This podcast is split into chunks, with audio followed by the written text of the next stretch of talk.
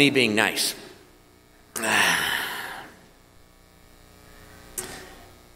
want to move away from our verse by verse study through the book of Hebrews and help prepare us, Brother Chairman, for our annual missions conference beginning next Sunday. I'm burdened about missions at Red Bridge, and my burden is not because we're rebellious about taking the gospel to the world. We're certainly not. We're not indifferent about world missions. We're intentional about world missions. And so that's not where my burden lies. I'm not burdened about our interest in missionaries themselves, the actual men and women. In fact, I've been told multiple times, multiple times, by missionaries on our team and others as recently as three or four days ago I was told this from by a man from Brazil with all kinds of other people listening to the online um, conversation we were having, and, and not on our mission team. And I've been told that Redbridge Baptist Church loves missionaries and even spoils missionaries. Many missionaries have told me in word, in letter, in email by career missionaries that no church treats them better than do we. To God be the glory. Amen. That is not where my burden is. I rejoice in that. We do world missions pretty well for a small Midwestern church. Um, we do that pretty well with having our own mission house, with owning at one time, now overseeing a third world mission, orphanage in Haiti, uh, and the missionaries that we support on our team. My burden then is not one of global evangelism, but local evangelism. You see, I'm only a little bit aware of how our entire year of 2019 2020, from October to coming up October, our year of being salt and light in KC has actually made any practical difference. Now, I can't measure that entirely.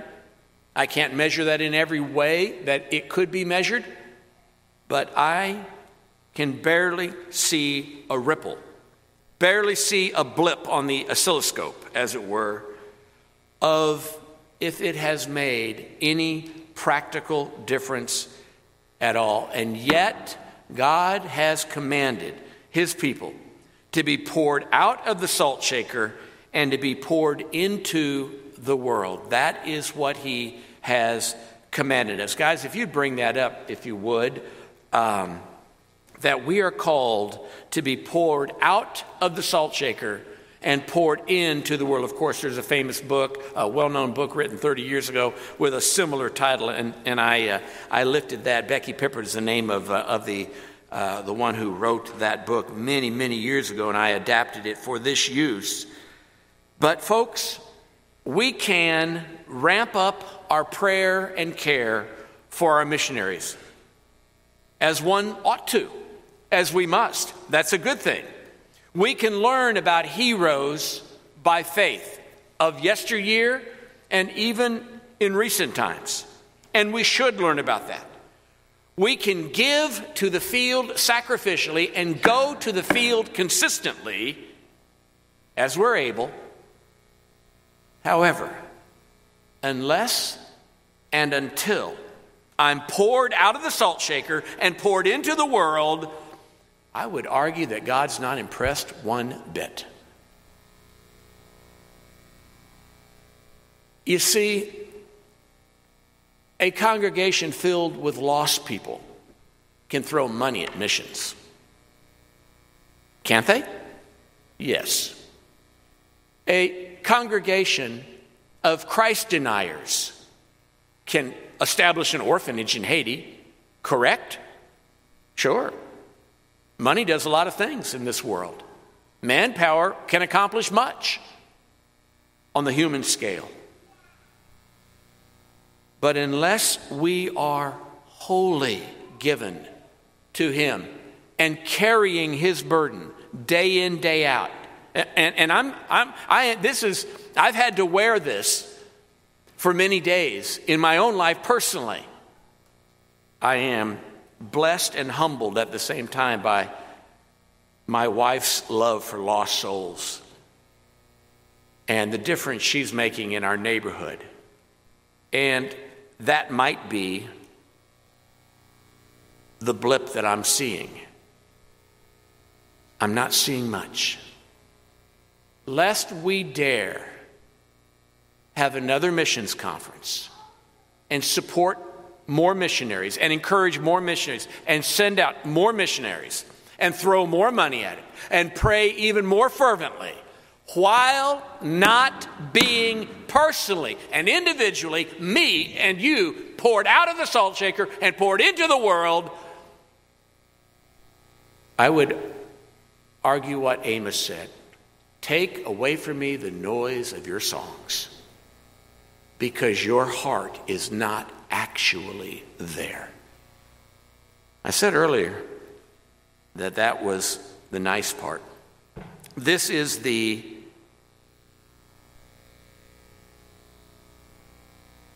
No, I won't say that. We have sensitive minds here. This is the scoping that is being done to look inside, for me to look inside. This is not a holier than thou.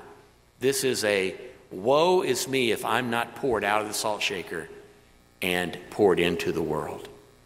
No matter how much money I give to missions, no matter how consistent I go to the field. It's easy to give to missions.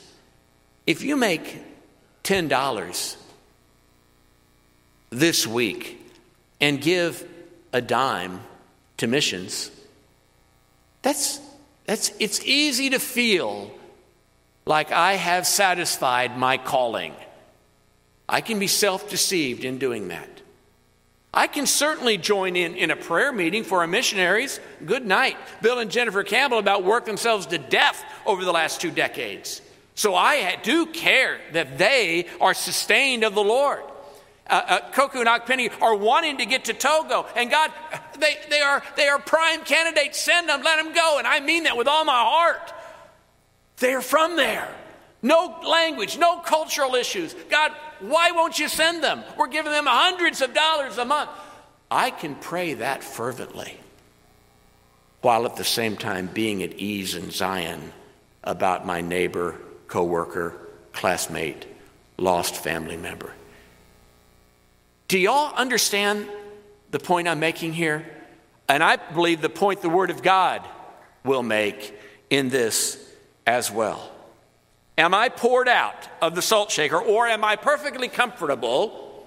And it's easy to be at ease in Zion. It's quite comfortable to be at ease with us four, close the door, no more. And not having to mess with the mess of the world. And folks, the world is a mess and so desperately needs the Lord.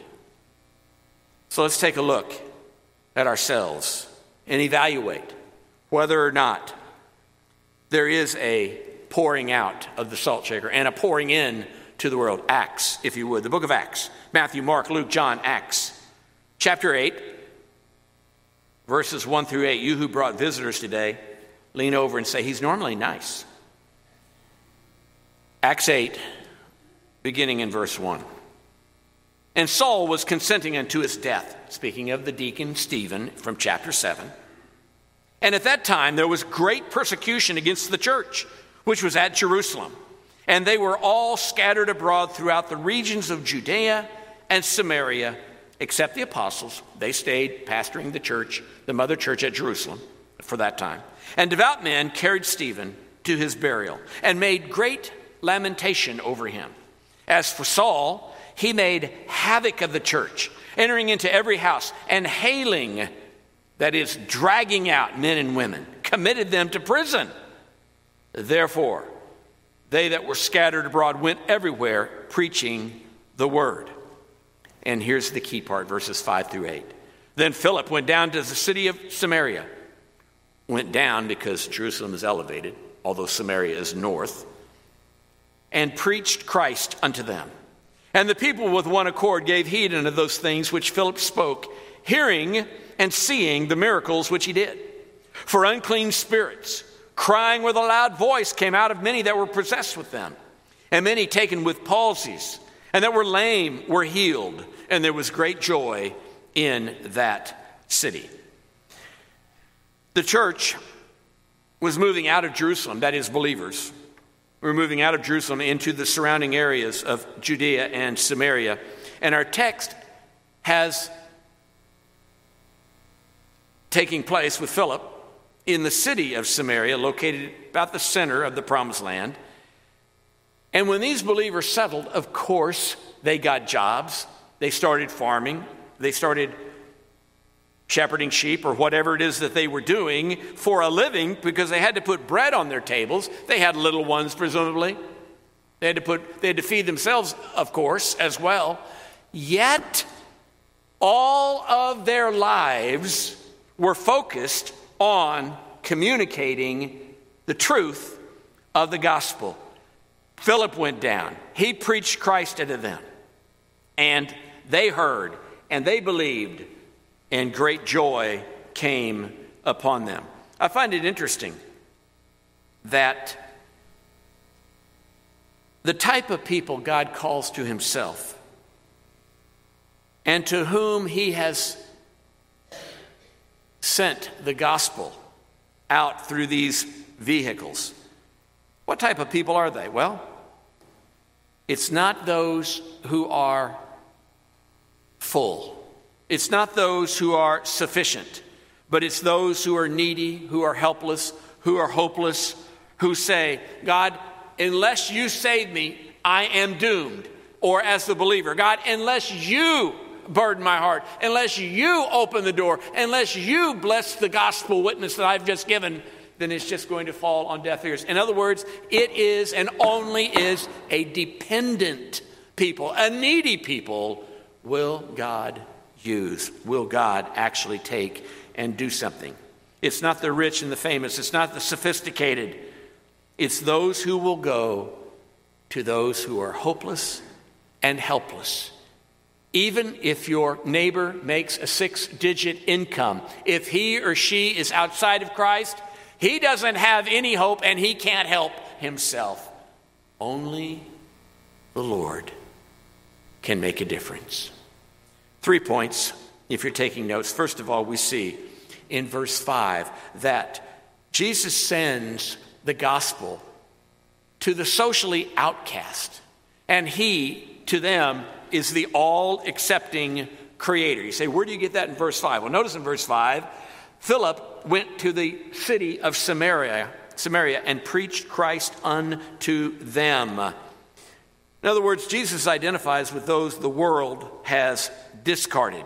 He doesn't accept sin, but he accepts people from every social class, rich or poor, prince or pauper, self righteous or self loathing he presents himself and calls all of them to repent and believe. Now, here in Samaria um, and in the rest of Israel, they didn't recognize that.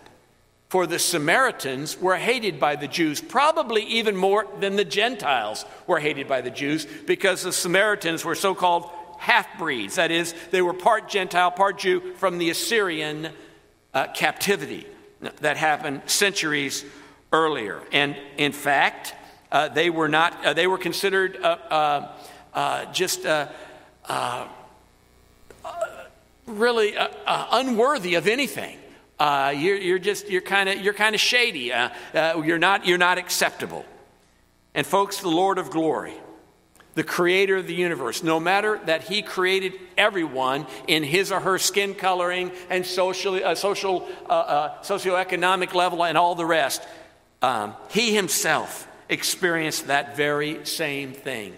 He was an outcast. In fact, he was accused of being sinfully illegitimate in his birth. He had grown up in Nazareth, and nothing good can come out of Nazareth. It's the trashy type of folk. And that's how the Samaritans were viewed. The common citizens of Israel didn't have any use for them at all. And yet, Scripture says because He's the Creator, He doesn't have any respect of persons. That is, He does not favor you because you're white, or because you're not white, or, or because you are an American, or because you are an, a Brazilian. God doesn't factor those things in with whom He will accept. It's the heart which matters. Amen? And He came to those who were socially outcast, that people hated, and everyone in that land in that day Everyone's a, a big, a big statement. The, the, the lion's share didn't have any use for the Samaritans. To teach that truth, Jesus illustrated it with the parable of the Good Samaritan, which teaches the universal scope of the heart of God because he does not delight in the death of the wicked. He created them. You say, well, don't the wicked deserve to die for their evil sin, for their wickedness? Yes, they do deserve to die and to be judged. And, and so do I. And so do you. And so he accepts those who will turn to him. Why did God raise up a fully functioning orphanage through this small church 20 years ago, nearly? Because he delights to touch the lives of the socially outcast, the have nots. He delights to do that. For not many wise, not many noble, not many mighty are called. Corinthians tells us. And we have those in our area. And having prepared this message and even thinking about it yesterday, there was a, an outcast sitting on Grandview Road yesterday, midday, just sitting there. He said, How do you know uh, he was an outcast? The same way you would have known he was an outcast. I stereotyped how he appeared, how he acted, what he was doing. And the first impulse that I had was, I'm steering clear. Why would that have been the first impulse that I, that I had? Because I don't always walk with the heart of God. Anybody identify with me? Help me out here. And yet, Jesus created that one and is the creator of all, including the Samaritans, that Philip grew up saying, These are trashy folks. They're on the trashy side of town. And he used it as an illustration of the universal scope of the heart of God. It's easy to befriend those who are considered acceptable by all of us. In other words, all of you all and me would be deemed acceptable by the rest of us. Probably. Unless you have a hidden, deep seated racial hatred or Uh, you're a man hater or you don't have any use for teenagers, probably, almost certainly, all of us would be deemed socially acceptable and not outcasts by the rest of us. So let's not compare ourselves with one another in that sense. Scripture says, or else you be rendered foolish. But look out there at those he accepted and look inside at the dirty heart you had before salvation. And he picked you up out of the mire as a Samaritan, as an outcast, as a trashy type of folk on the other side of the tracks. And he didn't just dust you off, he changed your heart and gave you a new nature and loves you and has called you and told you and told me to get out of the salt shaker and get into the world. He came to the socially outcast. And then notice in the verse 6 and the first part of verse 7 that he came to the spiritually oppressed. Jesus came to the spiritually oppressed. Guys, help me out there if you would. As the all liberating Redeemer. Look at verse 6. It says, The people gave heed to those things, seeing, hearing the miracles, and there were unclean spirits that came out of them, possessing many of them. The spiritually oppressed, he liberates. Most people in this world, most people in your neighborhood, probably many in your extended family, are lost and in bondage to the depravity of their dead spirits. That is not to say that everyone lives it out in as evil a manner as possible. When I was lost, I could have sinned more, and I looked for opportunities. I went out of my way to sin. I scheduled sinning. And I could have sinned more. And so can those in your life. And in Samaria, in that day, there was this profound evil that was expressed through demon possession. And Philip preached with authority and with power. He had the spiritual gift of miracles, which God had given him in order to authenticate the message and had it written down for us. And that demons were cast out. And the spiritually oppressed or possessed were liberated by the only one who can set the captive free. I don't presume I was demon possessed when I was lost or anything like that. I, I, was a normal lost person. We sometimes we give too much credit to the devil. It's just the rank flesh that does most of the sinning. Y'all identify what I'm talking about? Just because you want to. The devil doesn't even have to mess with you. You already want to sin. The world already wants to sin. And they do. And he came to set the captives free. In fact, it says in John 8 36, if the Son therefore shall make you free, you are really free. And I tell you, with God as my witness, at, at the point of salvation, I was absolutely consumed with conviction and guilt over my sin as a lost person when the gospel was shared with me.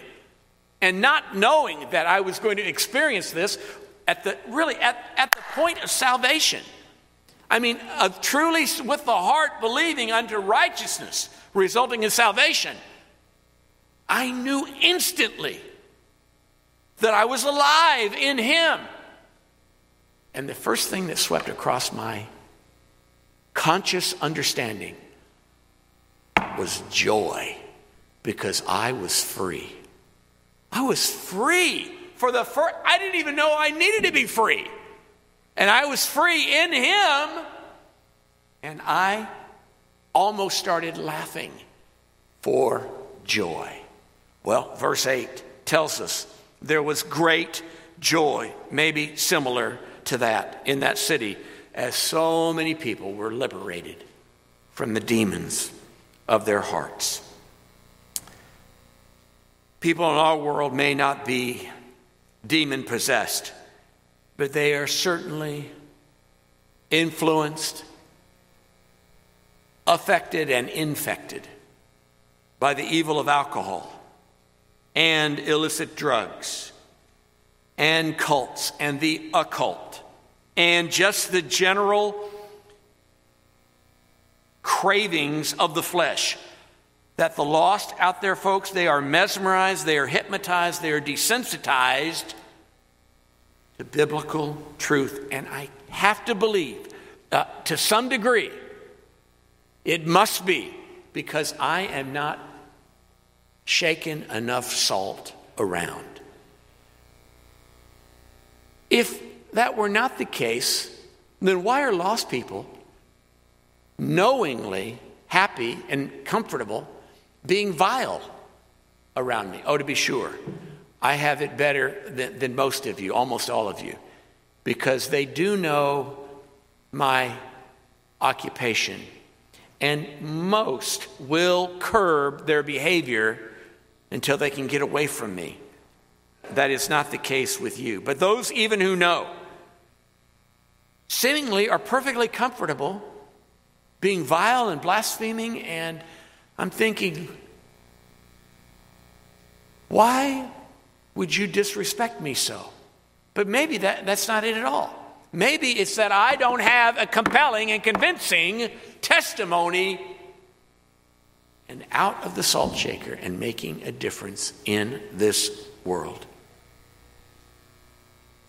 Only Jesus can bring freedom and fill the empty soul. So we must intentionally and convictionally get out of the salt shaker and into the world and speak boldly of salvation in Christ so that those who are captured might be set free because there's no there isn't any other answer. You can go to psychiatrists all day long. You can take all the pills you want. And I, am not i'm not saying to do that is is necessarily good bad or indifferent i'm saying that that does not cure the sin sick soul only the blood of christ only what he has done because in salvation there is liberation. There is liberation. This text tells us that, and so many others, that when, when Zacchaeus, the tax only ones, only ones hated more than the Samaritans were the tax collectors. For those were Jews who turned their backs on their countrymen and sold, sold them out and sold out their own souls. And when Zacchaeus, the wee little tax collector, the chief tax collector, so he was old, He's 50 years old, probably. When he got saved, he was overwhelmed with generosity, overwhelmed with graciousness, and joy filled his heart. Christ sets the captive free. Charles Wesley, one of my favorite hymn writers, he understood this. He understood the liberation of the soul. In fact, I, I hear and I understand that it was difficult to be around Charles Wesley after he got saved. Apparently, he was giddy. Uh, apparently, he was, he was a type A, swung from the chandeliers, having joy in the Lord. uh, I want to be like that one day.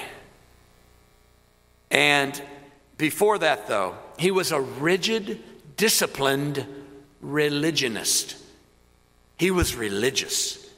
He had all of his T's dot, crossed and all of his I's dotted. And he founded the Methodist Church because he wanted a straight cut church that followed the rules, followed the methods that were prescribed. And yet he was lost and in bondage. His own testimony. And a group of Moravian believers were on this ship filled with joy in the Lord, singing and testifying as if it was Paul and Silas in the Philippian jail. And Charles Wesley knew something was missing in his life. He was eventually saved by grace through faith, and his heart was liberated. Years later, he went on to write my favorite hymn, And Can It Be? And the words to one of the verses. He said, Y'all, for a long time, my imprisoned spirit just laid there. It was all bound up in sin and nature's night. In other words, I was conceived in iniquity. And in sin did my, uh, uh, I was born in iniquity, and sin did my mother conceive me. I had the sin nature. And then he says, But thine eye, God's eye, diffused, poured out a quickening ray. He woke, that's the quickening of Ephesians 2 1. And you hath he quickened, that is, woke up, who were dead in trespasses and sins. I woke. And the dungeon flamed with light. In other words, for the first time, I had been bound, I had been blind. God did something out of the blue because I didn't know to even look for it, and He woke me up to the reality of my need for liberation. And I could see, I could see my condemnation, I could see his mercy. And when that happened, the chains fell off and my heart was free. I rose, went forth, and followed thee.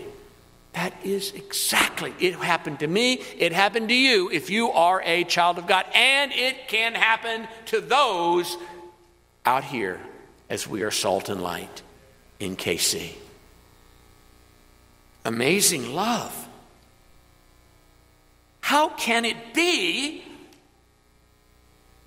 that thou, my God, should die for me? Oh, to be captured in a fresh and a new way with that heart that Jesus is the all liberating Redeemer, Deliverer, Savior for those who turn to Him. And then finally, at the end of verse 7, and the in verse 8 we see to the physically overcome. To the physically overcome jesus is the all-sufficient comforter. Notice at the end of verse 7 and there were those who were paralyzed. They were lame who were healed and there was great joy. Many folks are not social outcasts. They're not demonized. They're not part of a cult they're just lost people. They're your neighbors, they're your coworkers, and yet are helpless and hopeless, possibly because of illness, blindness, something along that line. But if not that, they still are heading toward the outward man perishing. You see, your lost neighbor ages just like you do. You hear that? Your lost family member is getting old just like you are.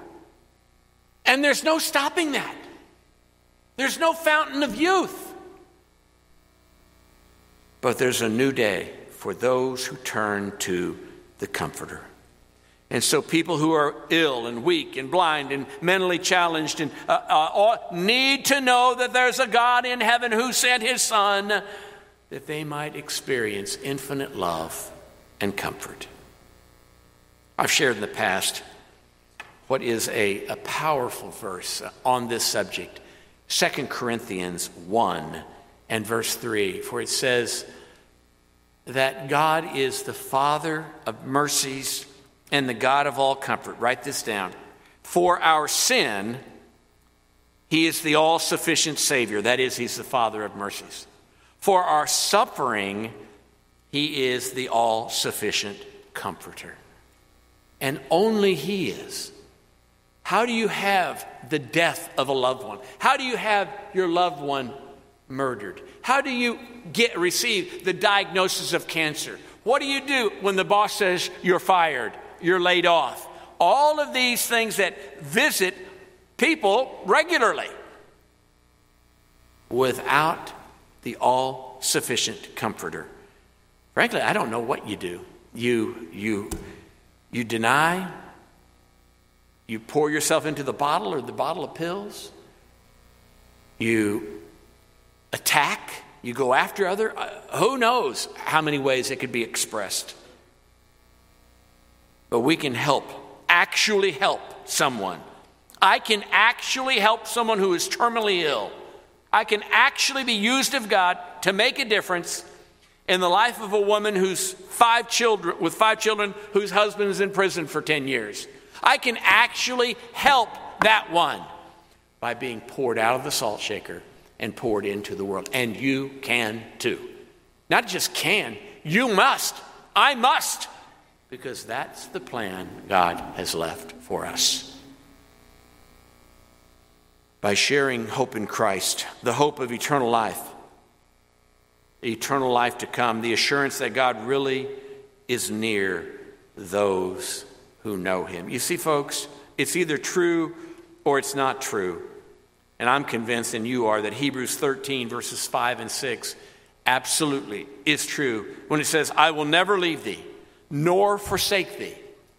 So that we may boldly say, see, there's a reason for, for, that we're given this, so that we can boldly say, The Lord is my helper, and I'll not fear what man shall do to me. That, that disease might take my body, it can't take my spirit. Th- that persecution, that animosity, that whatever it might be, does not move the Lord as my comforter. Folks, a church the size of Redbridge, with the theological understanding we have, with the resources available to us, with all the blessings that we've experienced these 55 years as a church, ought to be making a significant impact in the arena of seeing souls saved. I'm wondering if we're comforted and pacified. You see, if the baby's crying, you have John with you. He's in the nursery. Oh, I was hoping to use him as an illustration. I wanted you to pinch him real hard on the back. No, I would not. The baby's crying. The pacifier doesn't nourish. You following me? Can I get a witness? Pacifier doesn't nourish. But, but it takes the ease and the burden and the guilt and the whatever off, just like possibly giving to missions does. If I write a check out for $100 and give it to a missionary, if, if I take a missionary for a meal, if we provide our house to missionaries at no charge, they are blown away. You all are the best church a missionary could have. Maybe sadly, that's probably true. It probably is true. And I'm glad that it's true. Let's keep doing Let's see another missionary sent out in 2021 that we're supporting in a significant way. Yes, but that cannot be the pacifier for home folks to not also be doing the job personally and individually as God wants us to. Don't get me wrong. I know fully well that God must, must touch and change the heart. He must grant repentance and faith. I can't do that. But I'm equally convinced that as a believer and as a local church, we are called to be poured out of the salt shaker and poured into the world and if we are, we would be seeing fruit. I close with this thought, and this is as convicting and compelling for me as it is you. But John 15 says, If you abide in me, I'm abiding in you, and your, my words abide in you, what will happen?